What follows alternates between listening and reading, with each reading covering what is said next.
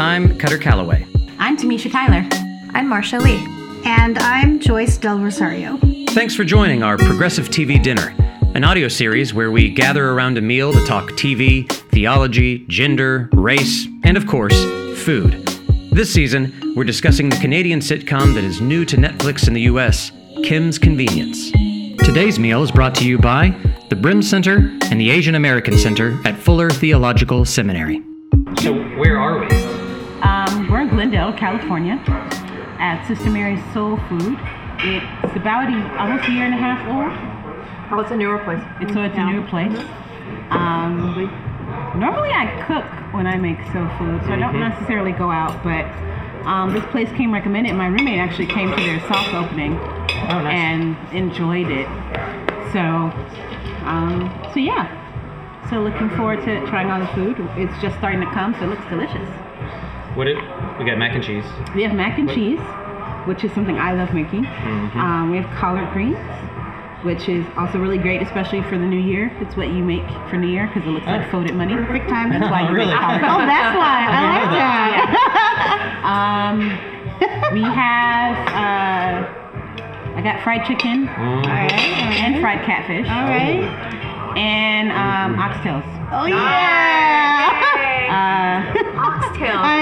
I know, it's all which about oxtails. translates, which which is why I got oxtails because Yeah. I remember growing up with them, but then I know they translate to like all the different cultures. Oh, no. Um, I don't. I won't be providing oxtails. On That's fine. Oh. okay.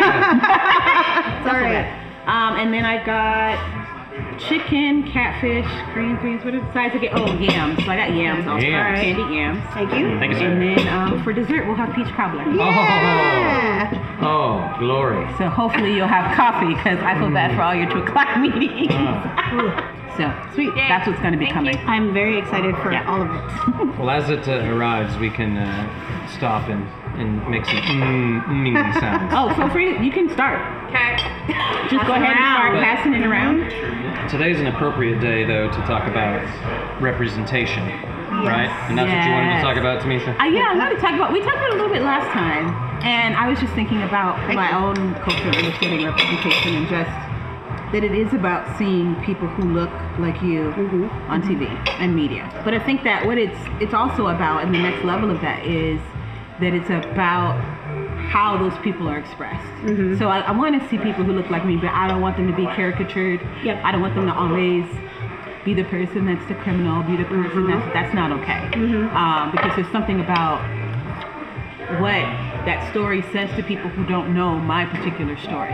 Um, and it doesn't show the diversity and the beauty of my culture. So I think that the next level of representation is not just seeing people, but seeing people, um, one, in a positive way, not stereotyped, and also um, in a very diverse way. So I think that that is probably one of the things that I think about myself. So think about something like um, Barry Jenkins Jen- Uh-huh. and uh, Moonlight. Wonderful. Um, Great.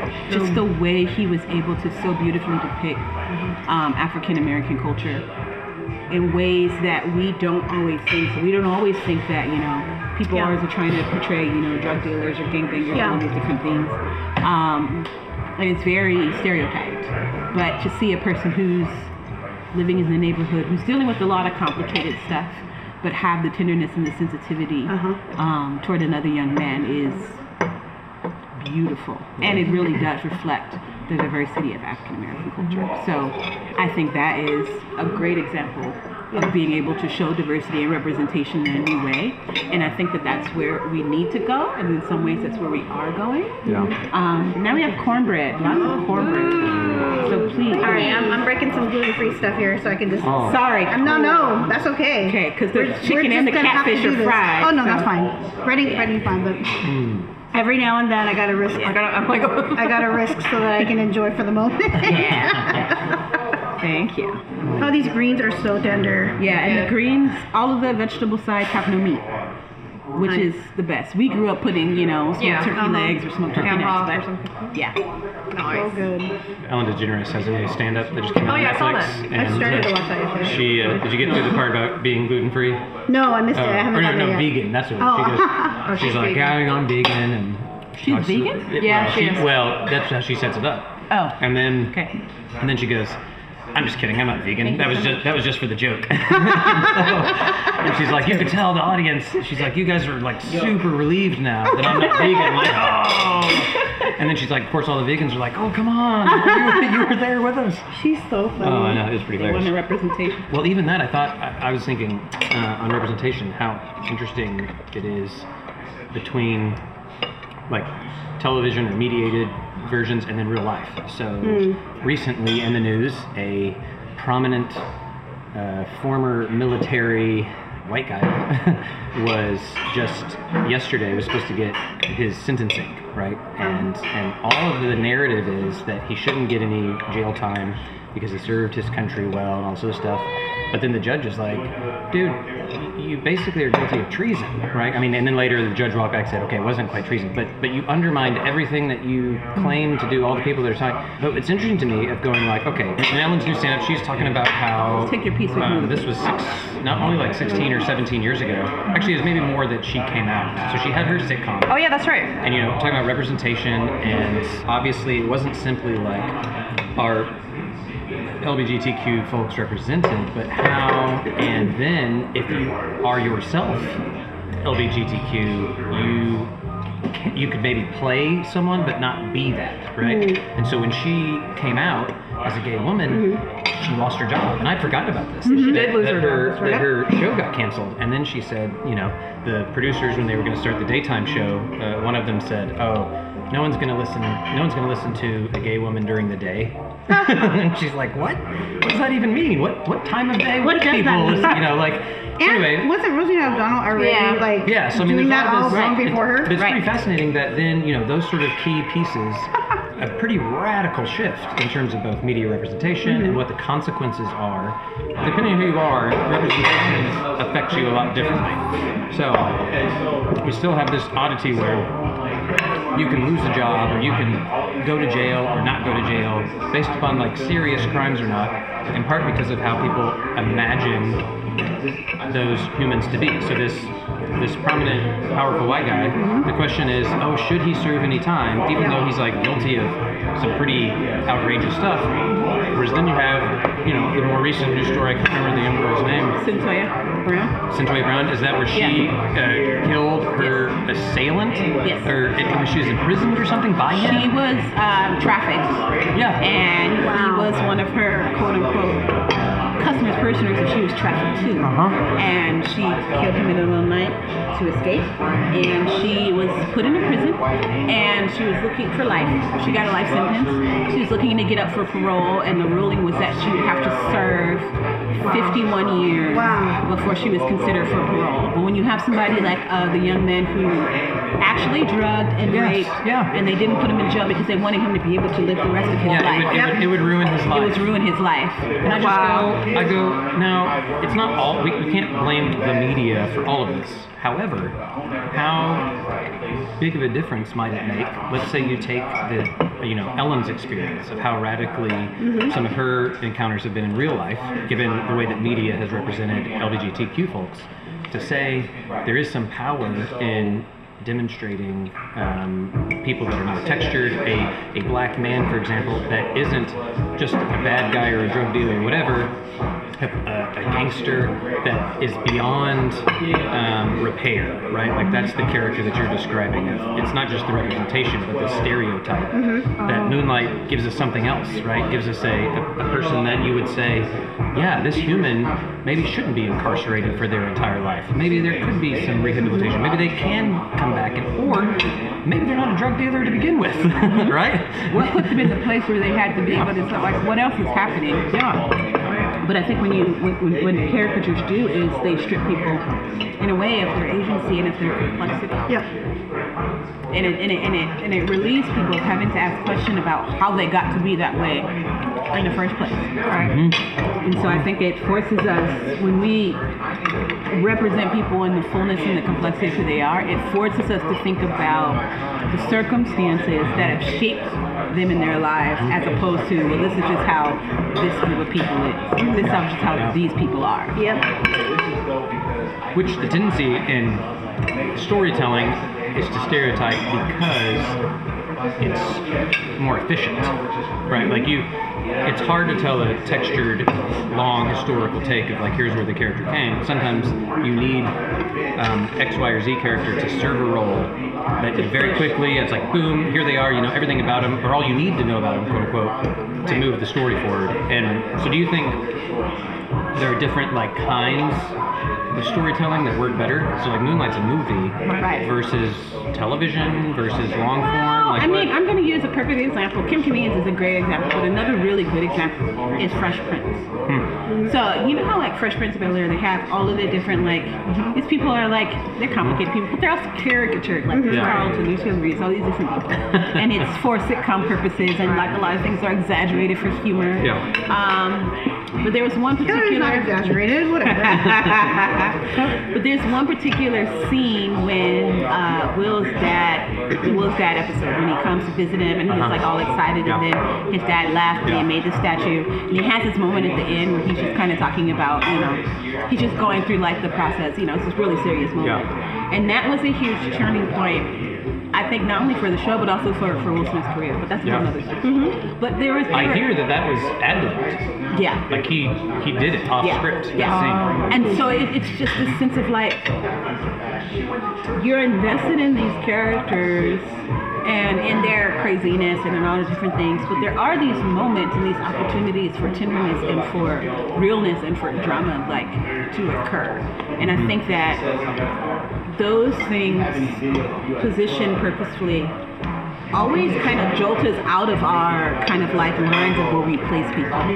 So like, you know, a lot of the reasons of like, well, it's just a funny character who's just going off and doing all this crazy stuff and he's just da da da. But like, think about his circumstances. Think about, you know, this is still a kid that has been forced to move across country to live with a family that he didn't know. Like, you could have played that same scenario totally differently. Um, and I think that the way that they were bringing out some of those complexities um, worked really well because humor is what got the audience's guard down. And I think that that's what works really well like in an Kim's. equalizer. Yeah, that's what works in Kim's convenience. Mm-hmm. Um, you and you see it instantly. You see the tenderness of Mr. Kim, Yeah. even in like his funniness. You see it in the very first episode, and we talked about this when um, um, the person in drag came. He's like, "Why do you do this?" And this whole time he had been like, "You are not. You, you, you're not. No, look at your shoes. Look at da da da da." so you have all these humor moments, but there is this resonance between them when she says, "This is this feels like home."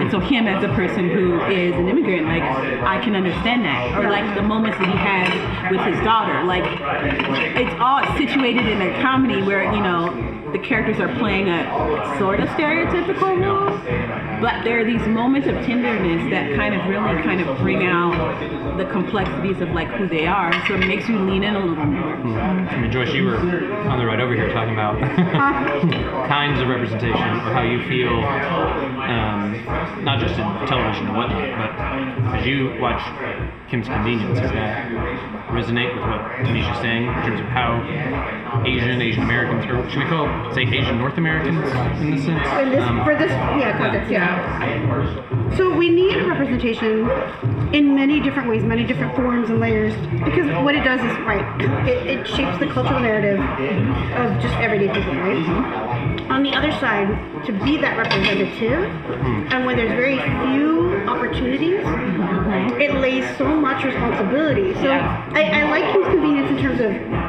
it has a lot of responsibility in that sense because it's like it's representing Koreans. And and since um All American Girl with Margaret Cho, right? Like that was terrible. It was like a really bad show and everyone was trying to root for it, but it's like, oh Margaret, that one was not cool. and so, you know, it's kind of cool to see Kim's Convenience. It doesn't seem to have that kind of weight and responsibility on it. But you look at Crazy Rich Asians, and there was that weight and responsibility to be every kind of Asian for every kind of, you know. And um, you know, there was a lot of um, on my own Twitter feed, particularly from Filipinos. There was this um, reminder that hey, when we're looking at Crazy Rich Asians, remember there's brown Asians in, in Singapore who are supporting that wealth. So there are Filipino diaspora, there are you know Indian, um, South Asians, you know who are who are supporting um, making that happen for them at the cost on their backs, right? At their cost of their their own families and, and living in their own country, etc. and so it, I think that's why it was interesting to me to have Nico Santos play a Singaporean person in Crazy Rich Asians because he's actually Filipino Right. when there were no other Filipinos in that movie. And so for representation, the nuances in there is like, oh, we missed out on an entire group of people who are supporting this really rich narrative, hmm. but they're the absent figures in this narrative. Uh-huh. But as as you know, someone from a people group who would represent that, mm-hmm. we know we, were, we we remember we know who's you know who's doing the cleanup and who's doing the you know setting up the the parties and the cooking the food and all that. Um, so yeah, there's a there's it, it, representation not only matters, but it's complex and it's and it needs to be more prolific because if it's not prolific, then we just represent these caricatures of mm-hmm. right and it's and, and and actually so here's the thing that I was talking about in the car and I'll try and keep it kind of generalized. Mm-hmm. So there was a opportunity, and this has actually uh, happened a lot in kind of where I'm from. And uh, me, it'd be really interesting to, to, to dialogue with you on this one, right? So I experience when I'm in large white organizations or communities or whatever, when they want representation, they go straight to the black man um, or a black woman, but usually it's, black. And so representation, I, I no longer count as a brown um, non-East Asian Filipina, I no longer count as diverse for them. Because oh yeah yeah, yeah we have enough whatever's and the, the, the tendency is either to overlook Asians as sort of some sort of gray matter in a way um, or overlook Asians because there's a lot of Korean or a lot of Chinese in the space. But it's like okay but that's not my narrative that's not my context but I'm also not black and so I think it's it's really fascinating to me when white people want to see diversity, but they want it very specifically, and it's usually out of their own caricatures that they're not admitting. And so even though I can talk about culture and I can teach culture and, and teach um, teach certain things, um, I think pretty well if I'm gonna you know just be confident about what I do and, and my my, truth. my yeah name name my profession the, the fact of the matter is people hiring want a black person in that position because it, it fits the role for them of what diversity looks like and what representation looks like. And as an asian asian american i don't fit that role because there's too many of us somewhere in academia or something like that. Hmm. But there isn't. There are like less than 10 filipino american phds that I know across the board in, in you know religious studies and Asian American religious studies. So less than ten. Like I can count. I, I can name everyone by name, and so that's and that's from the seven year olds to the you know thirty year olds. So that's we don't have the representation, but we get swept up into this you know large large um, grouping called Asian American, and it's like yeah we're not. It's not all the same. You were also saying I thought it was really interesting, and I don't really know how to. I don't exactly know what to do with, with this because I tend to do this. Is the overcompensate response or over uh, Correction. overcorrect? Overcorrection, overcorrect. yeah. I also, that's my new also term. Yeah, I love that Yeah, yeah. term. It's a Right. great term. It's Yeah. perfect. Oh, wait, so okay, wait. So overcorrection, let me define go it. for it. Yeah. Um, is the tendency, in my opinion, for a white person to that has white guilt and wants to rectify things, and so they kind of you know lift up people of color, sort of without understanding all the nuances, like understanding are they qualified for what I'm promoting them for? Right. Am I promoting the right kind of person for the right kind of position? And so a lot of people of color get set up for really jack positions because of these overcorrective, you know, placements and, and appointments to positions they have no business being in. But that's the white person's decision in trying to create diversity. But really, they just made it, you know, a bad situation for everybody. Right. Anyway, go ahead. Well, yeah, no, I just I, I was trying to think through. Um, you know, I'm not in any hiring firing position. Um, I'm, I'm as a part of a committee. I can, for example, accept students and, and whatnot. So it doesn't work exactly. But I was thinking in terms of the Kim's Convenience uh, Oh, Janet's yeah. professor, The art who professor. yeah, obviously overcompensates in a different way. Yeah. Right? Like she overcompensates by like Stereotyping. Yeah, imagining this stereotypical past that should inform her art. That's just totally unhelpful. Yeah. Um, and I would imagine I would imagine that probably happens quite a lot. If not so explicitly stated, but you know, and and urging people to you know, what would you say, own your truth or whatever, like a like a white faculty member telling, for example, a student of color in, in a PhD program, art program, whatever, that sort of language is sort of coded for a kind of racial stereotype, mm-hmm. right? Yeah. Now, the what would be helpful for me to know is, and I think probably the answer is it's got to be a case by case, like a person to person. But there is that sense in which you go, well, you do have a unique perspective that, let's say, if we're doing theology, the theological academy doesn't have. We don't have that representation. So I'd love for you to bring that at the same time without imposing, overcorrecting and saying like it's got to be all about that. Um, is there? I mean, like you could say either just some tips for a person like me, or maybe a horror story that you've encountered without having to name names of like, wow, this was an example where that really went badly, or I could see they were sincere, but yeah, don't don't do that. I'm gonna let you guys answer while I kick into this oxtail because this oxtail is so good. Yeah, it's really good. Oh my gosh. Well, my question is, what, who was deciding, like hmm. in, in terms of some of these appointments, like like Yeah, yeah. around, like who are the decision makers, right? And Yeah. like, and who are you consulting mm-hmm. around your decisions? And so, if it's too myopic, then I mm-hmm. think that's a problem. Yeah. And so, especially if it's a if it's in a particular field or study mm-hmm. where you could ask a lot of people, like right, because who are in that same field. I think so. I don't know. No, that's really good.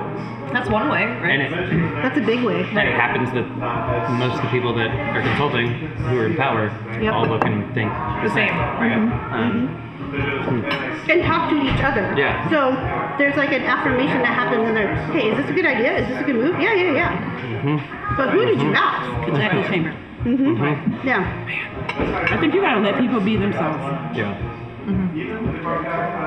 and you have to understand what obstacles may prevent them from doing that. Hmm. Hmm. For a student of color, you can't necessarily name for them that they're going to want to be all about their culture. Uh-huh. There's some students who are like, yes, I want to engage with culture, I want to do the thing, but I'm me, Yeah. and I just want to, you know, read Greek and do New mm-hmm. Testament or Right. do, you know, something else. And now you're like, what is the black perspective? I'm like, uh-huh. wait a minute, didn't you just tell me that I have to like mm-hmm. learn to engage in this particular culture of the first world? Yeah. Of there's resonances, yeah. But you're almost like the overcorrection comes into mm-hmm. play of like, well, yeah, you can totally like give your perspective of the. It's kind of like the professor, your hmm. perspective of coming over and they were coming Yeah. over on the boat and the da da da da. You instantly go into a stereotype, and she's like, I, I, I, I've lived here. and My favorite food is hamburgers.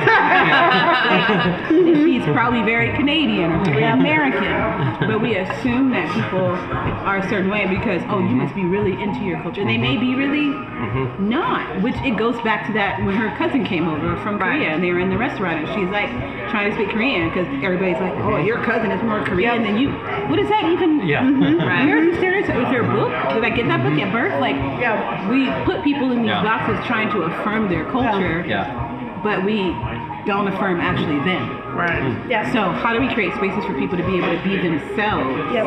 And if you're thinking that there's something that that person can bring, well, in the terms of you know, bring it on, it's already been brought. There are already there are like It's books. There are books. There's literature. there are people in Yeah. history. Like Right. there are all of these things in which the professors can study Yeah. that do exist that they can, you know, then bring into the classroom, and that creates a safe space for students to be able to chime in and say they agree or not. I, so that happened to me a couple, cou- once this week actually. I'm with a new group of people, and they start talking to me and they start asking me, "Well, what do you think about Duterte?" They start asking me about the president of the Philippines. I'm like, I haven't. I was born in LA. I haven't lived there. I've been there like maybe two months total in my life, right? So they asked me about the politics in the Philippines, and I'm like, I don't know. My, my parents have been here for 50 years. Like, Right. we're we're truly American, and so Yeah. Even in my upholding like Filipino culture, mm-hmm. Right. I'm still nationally still an American Yeah. citizen through and Totally. through, right? And so there's a lot of assumptions that happen Right. in this. Like, I, I know they were trying to. Yeah. Nobody asked me what I think about Brexit. Right. right. Right. That's Right? You know. Yeah. so it's like it's it's so interesting how it plays out like that. So. Mm-hmm. We often put people in boxes trying to affirm their culture, but we don't actually affirm them. So, what if those of us who come from a dominant culture let others bring their own perspective, not our stereotypical vision of what their perspective should or should not be? On the face of it, it sounds fairly straightforward, obvious even. But if it were easy, we wouldn't have to be talking about it. Should start doing that, asking our teachers, so this thing in here? What do you, what do you think about Yeah, that? no, but I'm not European, but aren't you European American? Like you, you saying that made me think. I mean, I've worked in the UK. I'm, I think I told you guys I that I'm like I think like super Scottish, like 98 percent. Oh, it's like yeah, Yeah. Um, like crazy amounts. Anyway, and I've worked in the UK, and so it would be it literally would be more appropriate. Like I am Right. in that sense more English, Yeah. than you are Filipino. Yes, you know. I would- But I would agree. literally, no one ever imagined, even myself, as you think about then those stereotypes.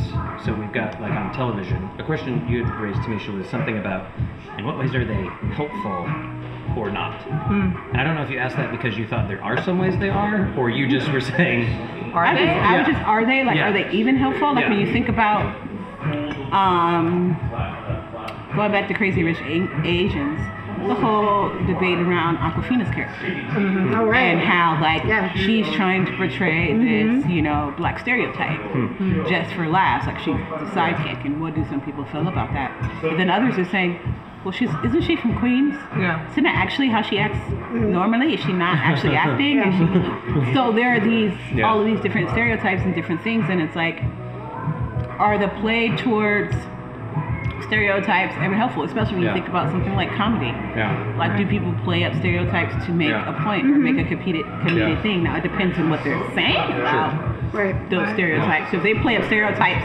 just to then, like, the, the, the whole punch is like to turn everybody around and go, why do you even think people really like this? Yeah. Then, may, yeah, then Yeah. the use of stereotypes are helpful in that yeah, sense. I got you. But, As a foil, kind of. kind of. Yeah, yeah. Well, or I mean, uh, your Will Smith example from earlier is interesting because you know he was uh, a hip hop artist before he was a TV actor, actor and heard uh, something. Oh goodness, from the bottom. The top is very high. Okay, thank you. Oh, that is a that is special cover. right there. that is Thank special. Oh, man. Where's my phone? Oh yeah, that's a picture Thank you so much. sure. Yeah, that's beautiful. As soon as I find it. Where did it go? Oh, thank you. Oh, it's right here. It's steaming. Look at that. It's um in a. It's it's fancier than a martini glass. No, it's really fancy. Yeah, it's sort of So it's like in a stemmed ware. It has a long stem and a, and a bowl. So the cobbler's like. Oh, you're Yeah, describing it. Yeah, yeah, yeah. Because you guys are like, taking why are you pictures. talking about it? Because we're on a podcast and you guys are busy taking pictures. I'm trying to help people. Someone did say see you what should we be see. vlogging this too. Someone said this to me yesterday. Why aren't you vlogging it? Yeah. like, oh well, next time. I, It's I- almost suspended in the air. yeah, that's where it's, I it's get beautiful. It's like, oh, that's great. Suspended, and there's like, Look at that. And the This cream is like Oh, melting into the cobbler. Oh, Oh, that and was your phone takes good. such good pictures. Mm-hmm. Oh. So jealous. So you guys, Sorry. you guys Yeah, love y'all were like, you know no, what? This is actually another good thing. What should happen is, like, it's appropriate that when I start getting long-winded talking, I get interrupted by food.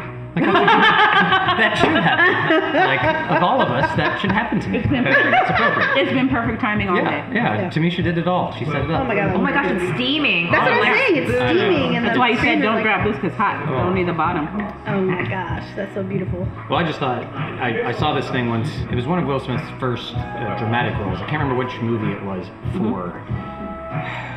Pursuit of Happiness? Maybe, but I, I want to say the there was earlier one one. before It was that. the one. He did um Seven like twenty, yeah, seven pounds. I- Yeah, I think it was that one. I think I was like, was was it 23 pounds? What? um, Your numbers no, are- twen- my numbers are off. Seven pounds, Um, yeah. But one of those, and he, he was just talking about the director and them giving giving director advice, and his director advice was, all right, you gotta you gotta de Will Smith yourself, right? Mm. Like all of the things you're used to, all of the kind of ways that you've um, really engendered empathy with the audience, and but it's mostly his com- it's him, right? I, mm-hmm. th- I take it to be that's sort of who he is, mm-hmm. both in his comedy and everything else. So now on Fresh Prince, it also played as a bit of a stereotype or trope, but in that sense, it was him, um, and, and I, mm-hmm. He was representing, I think, himself and his situation and his culture in a, in a very important way. But there is always that risk of now, how do I then, as like a wide audience, understand that, right? How do I, what do I take away from that? Yeah. And I agree. I mean, I think that that show in particular, that the Cosby Show, which I still think it can hold up. We It's a don't great need- you know, show. um, it was important for me, you know. It was Yeah. important. a me. different world. Um, Different I mean, Like world. these, Yeah. these sort of shows that I grew up with were really important, I think, because of that. Because I, I was, I could connect on the comedic level. Yeah. And in some ways, I couldn't, I couldn't I'm connect with Will's background or Carlton's background. Right. Mm-hmm. Neither of them were me. Yeah. But somehow in that they they um, translated for me some of these experiences. Mm-hmm. So in that sense, the stereotype, I guess, was fruitful. Yeah, and I mean it depends on like the ways in which we think about stereotypes, like the stereotype of like the rapper and the people like you know, Right. because he does wear hats and he's a rap like He, but he came out at a time, right, where what gangster rap or whatever, like NWA, it was like it was like at the height of that, I think. And he came out like totally from another side He's comedic, and went like yeah. comedic and and comical and like his videos were cartoony and full of color. Mm-hmm. And so he completely shifted the way you see even rap and the way you know. So even that was its own completely different. Yeah. It was like caricaturization in a sort, but it went a completely different direction than the images that were being portrayed at that time. Early 90s, right? Yeah. Now, what do you think? That's a really interesting uh, point of, of sort of the time, the setting when we all watched those shows initially. Right. You could only watch them once a week Yeah. Yep. at most. Yeah. And if Yeah. you missed it, you missed it. You Missed it. Unless you hit your VHS recorder. I, I tried to preach that to my very young group uh, this Sunday. and they're like, so they Yeah. what did they yeah, I was Yeah. like, yeah, we don't know what binge watching was back in the day. Let me just tell you. Yeah, for all the millennial listeners, there was a time when if you missed the show, it it literally disappeared. you had to watch you weren't sitting there reruns. Yeah. at that time. You Yeah. just literally went to So what school was and it? heard it from Yeah. your For friends. me, it was Uh-huh. like 7 p.m. on Thursdays. I think was Yeah. Cosby Show, Different World. Eight. Um, 8 p.m. 's prime yeah. time. Yeah, Thursday, Thursday So- was a good time. Yeah. But but now you have so like maybe all of us at least I essentially binge watched Kim's Convenience Yeah. and when the third season comes out I'll probably you know do that or like at the gym. How do you think that, especially when it comes to how we connect with these images of representation, do you think hmm. that shifts? So like if it's hmm. if it's sort of scattered throughout mm-hmm. your weekly life versus you sit down and you consume it all at once, Yeah. does that shift how you identify? Like the impact of the Cosby Yeah. Show versus the impact of Kim's Convenience. Yeah, is- yeah. It changes the way that uh, for me. Yeah, I think it, feels changes different. the writing too. Oh, maybe. the way it's written because like go and binge an old show Yeah. like cosby show like fresh prince like the, the way things are like unresolved or the way like the way they're resolved and all that connection happens like it almost anticipates that you're not going to be able to see this until the next time they show it Yeah. they have um, more of a control of when you view it Yeah. so you can control like the way the storyline is like watching some TV shows that are made for Netflix. It almost feels like just a really long movie Yeah. with Yeah. like segments or acts because they know that you know. Huh. So it's really interesting. Like I would watch stuff like that because I had never got a chance to watch a lot of TV. So I watched like you know Heroes or all these different shows when they came on Netflix, and it was just really interesting to see how one show would go to the next show Yeah. because there's the anticipation that you won't Yeah. be able to just Yeah. press and play. Yeah. So for me, that's always They have to build anticipation. Yeah. Yeah. Well, and even the like last time on, you know. Yeah. Yeah, yeah, yeah. It's right. like Yeah, they give a necessary 'cause recap, It's like, yeah. I just watched this like 30 seconds ago. Right. Although now you can, Netflix has, uh, at least on my Skip. mobile, yeah, Yeah. the skip intro thing. Oh, yeah, yeah, skip, yeah, skip, And skip. skip recap, yeah. Well, even that was interesting to me because, so here's how things take up in your imagination. When my daughters, I kind of play with them, they think it's funny. They'll be like, all right, if I'm putting them to bed, Dad, tell me a story that you make up. I'm like, all right. And I go, this is the story of about how my life got flipped turned upside down. And I'm like, I'll, tell, I'll do it for my friends.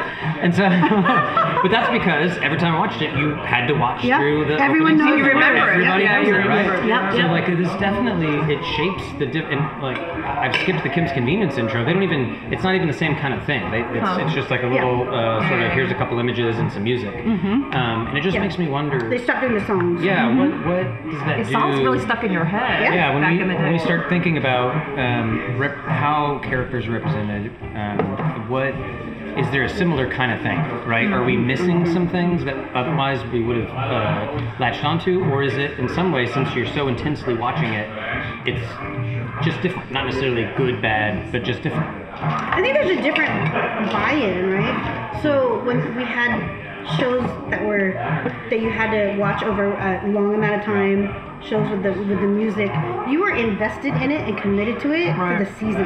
Right. Um, And now, so like the buy-in into the storyline, the buy-in into what you were watching was like a yeah. But like, but now I think binge watching is like Yeah.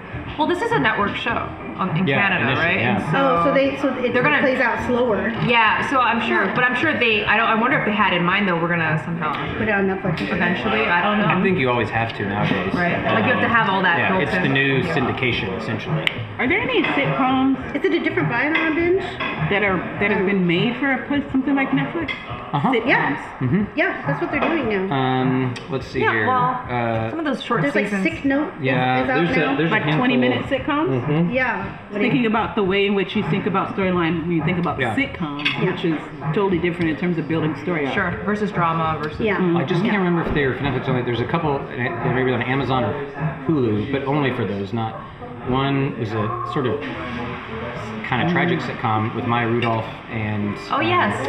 What's his name? Both from SNL. Fred- Fred uh, Fred Armisen. Fred Armisen. Yeah. Oh yeah, that that is kind of trash. Uh, Yeah, yeah, yeah. Forever, forever. Yeah, something. Man, that one took a turn. Uh, Yeah. Another one called. Uh, It wasn't what I was expecting. Yeah, Now I I kind of want to watch it. I was like, what, what happened? That's, that's a tagline. Man, that took a turn. well, I, I, thought, I thought it was really. I mean, to your point, I thought it was really interesting. No way would it have survived on like regular broadcast television. Right. I don't. Oh. So I'm like, yeah. hmm. Um, and then uh, another one called Catastrophe, which I love, but it's very crass, and it's an Amazon special.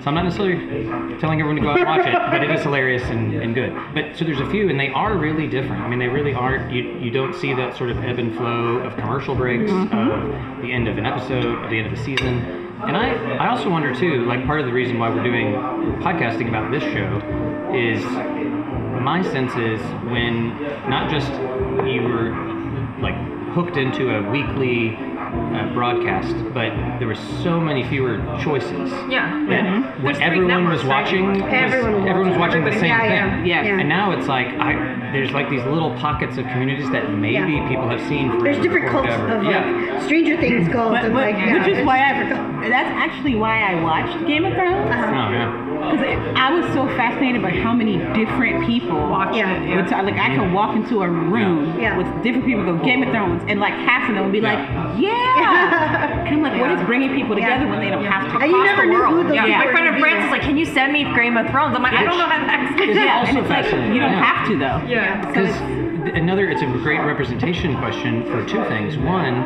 I find that fascinating because it does seem like when you start talking about the, the shows that are sort of quasi universal or meta that like lots of people have seen, I won't even admit in most places that I haven't seen Game of Thrones yet. Like, Yeah, I you know. I have a, I have a book on TV and I haven't Yeah, seen. yeah, It's like yeah, I, it's, I'm going to lose my TV card. Um, but it's interesting because that's one that so many people have seen and it's super influential, per- pervasive. It serves as sort of sorry, like you a, lost me. I, I hadn't seen Game of Thrones. I know. See, Well, I haven't, I haven't I watched haven't it seen it either. Yeah, You're the only one. Yeah, I've Well- only gotten like a season or two, and then I was like, eh. Listeners, I know. Listen to me right now.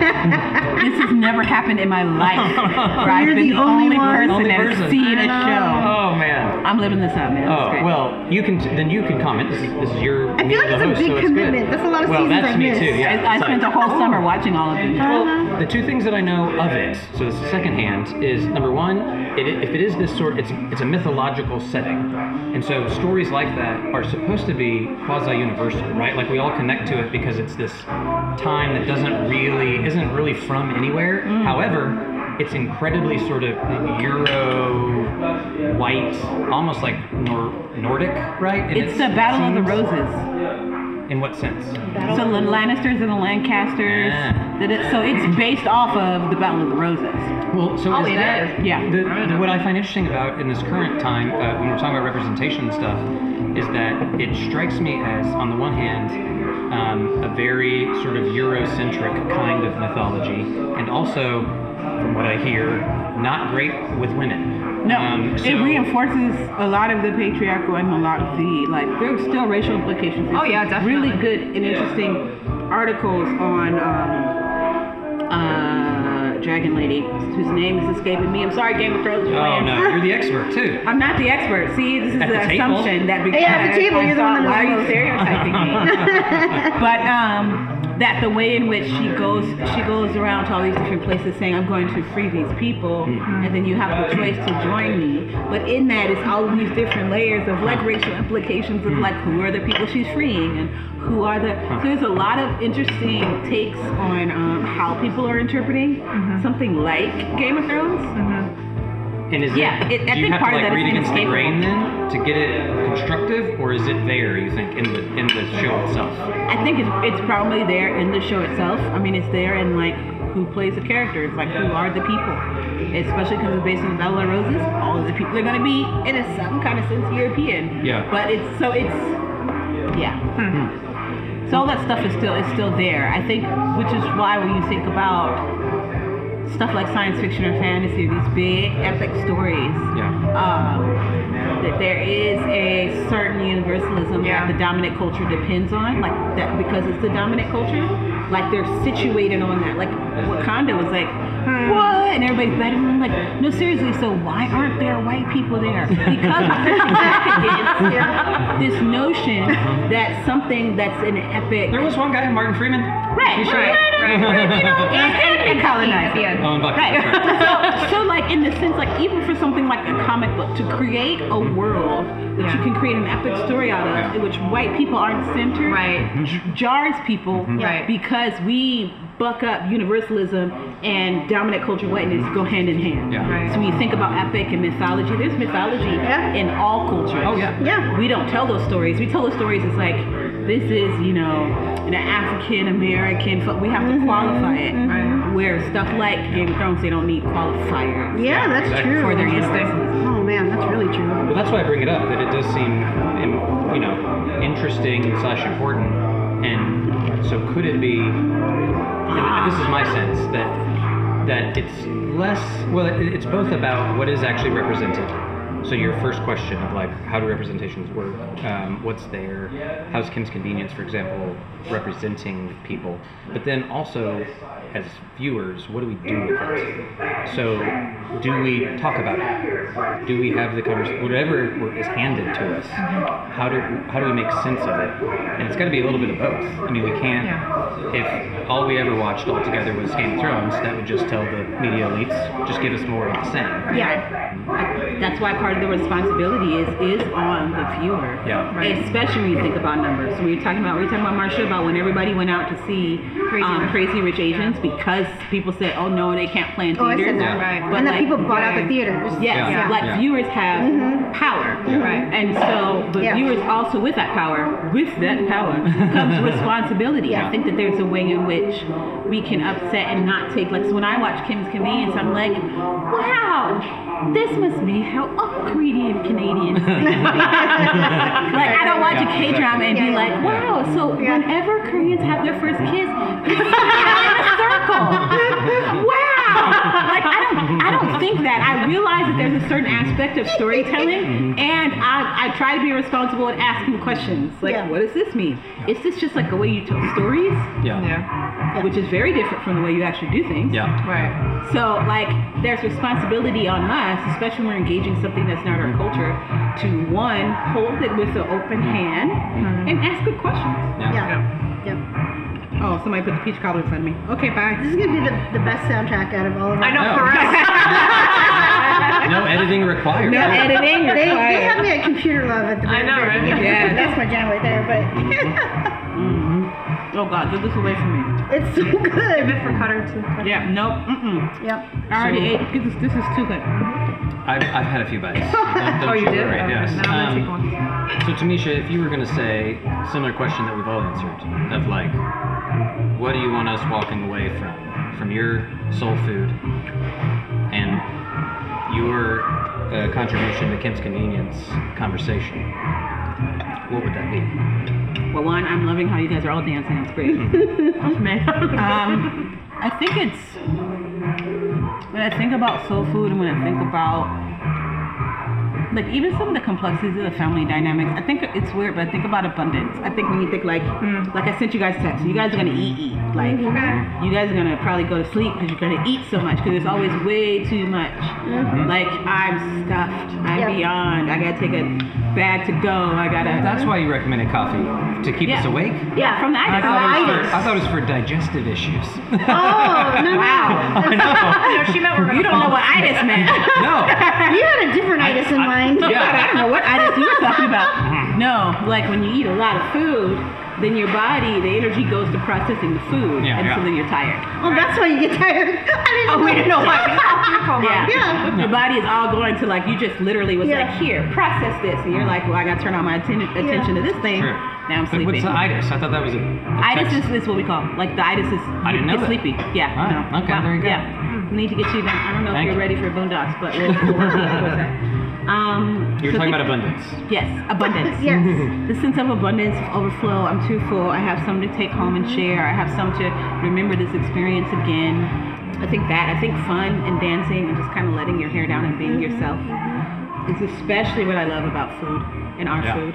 Um, I think particularly as it relates to the show, I think it goes back to the sense of representation that doesn't um, settle for stereotypes, hmm. but that's complex and it shows tenderness and vulnerability and a lot of the multifaceted realities of their family. Hmm. And so we're able to, to have this abundance in how we enter into their story. Hmm. We have the comedy, we have the moments of vulnerability, we have the family dynamics, we have store stuff, we have, you know, friends trying to work jobs together. So you have all of these moments that you can enter in and resonate with them. There's an abundance of moments. And so with that, you're not bored. Yeah. Yeah. You're never bored, and it, and it's not just because they're just trying to get a laugh out of you. It's because Yeah. they're really trying to create um, a story that's just rich about their family, and that has to include laughter, but also tears, and also thumping on the forehead, and also all, these, all of these different things. It's like it's more and, Yeah. and I think that that's also what soul food is. More and. More and. Yep. That's a good way to describe it. Thanks again for joining our Progressive TV dinner. For those interested in more conversations on all things theology and culture, find past episodes of the Kutter Callaway podcast on iTunes, SoundCloud, or kuttercallaway.com. As always, thanks to Day Salah Thompson for the sweet tunes. And a special word of thanks to our generous sponsors, the Brehm Center and the Asian American Center at Fuller Theological Seminary.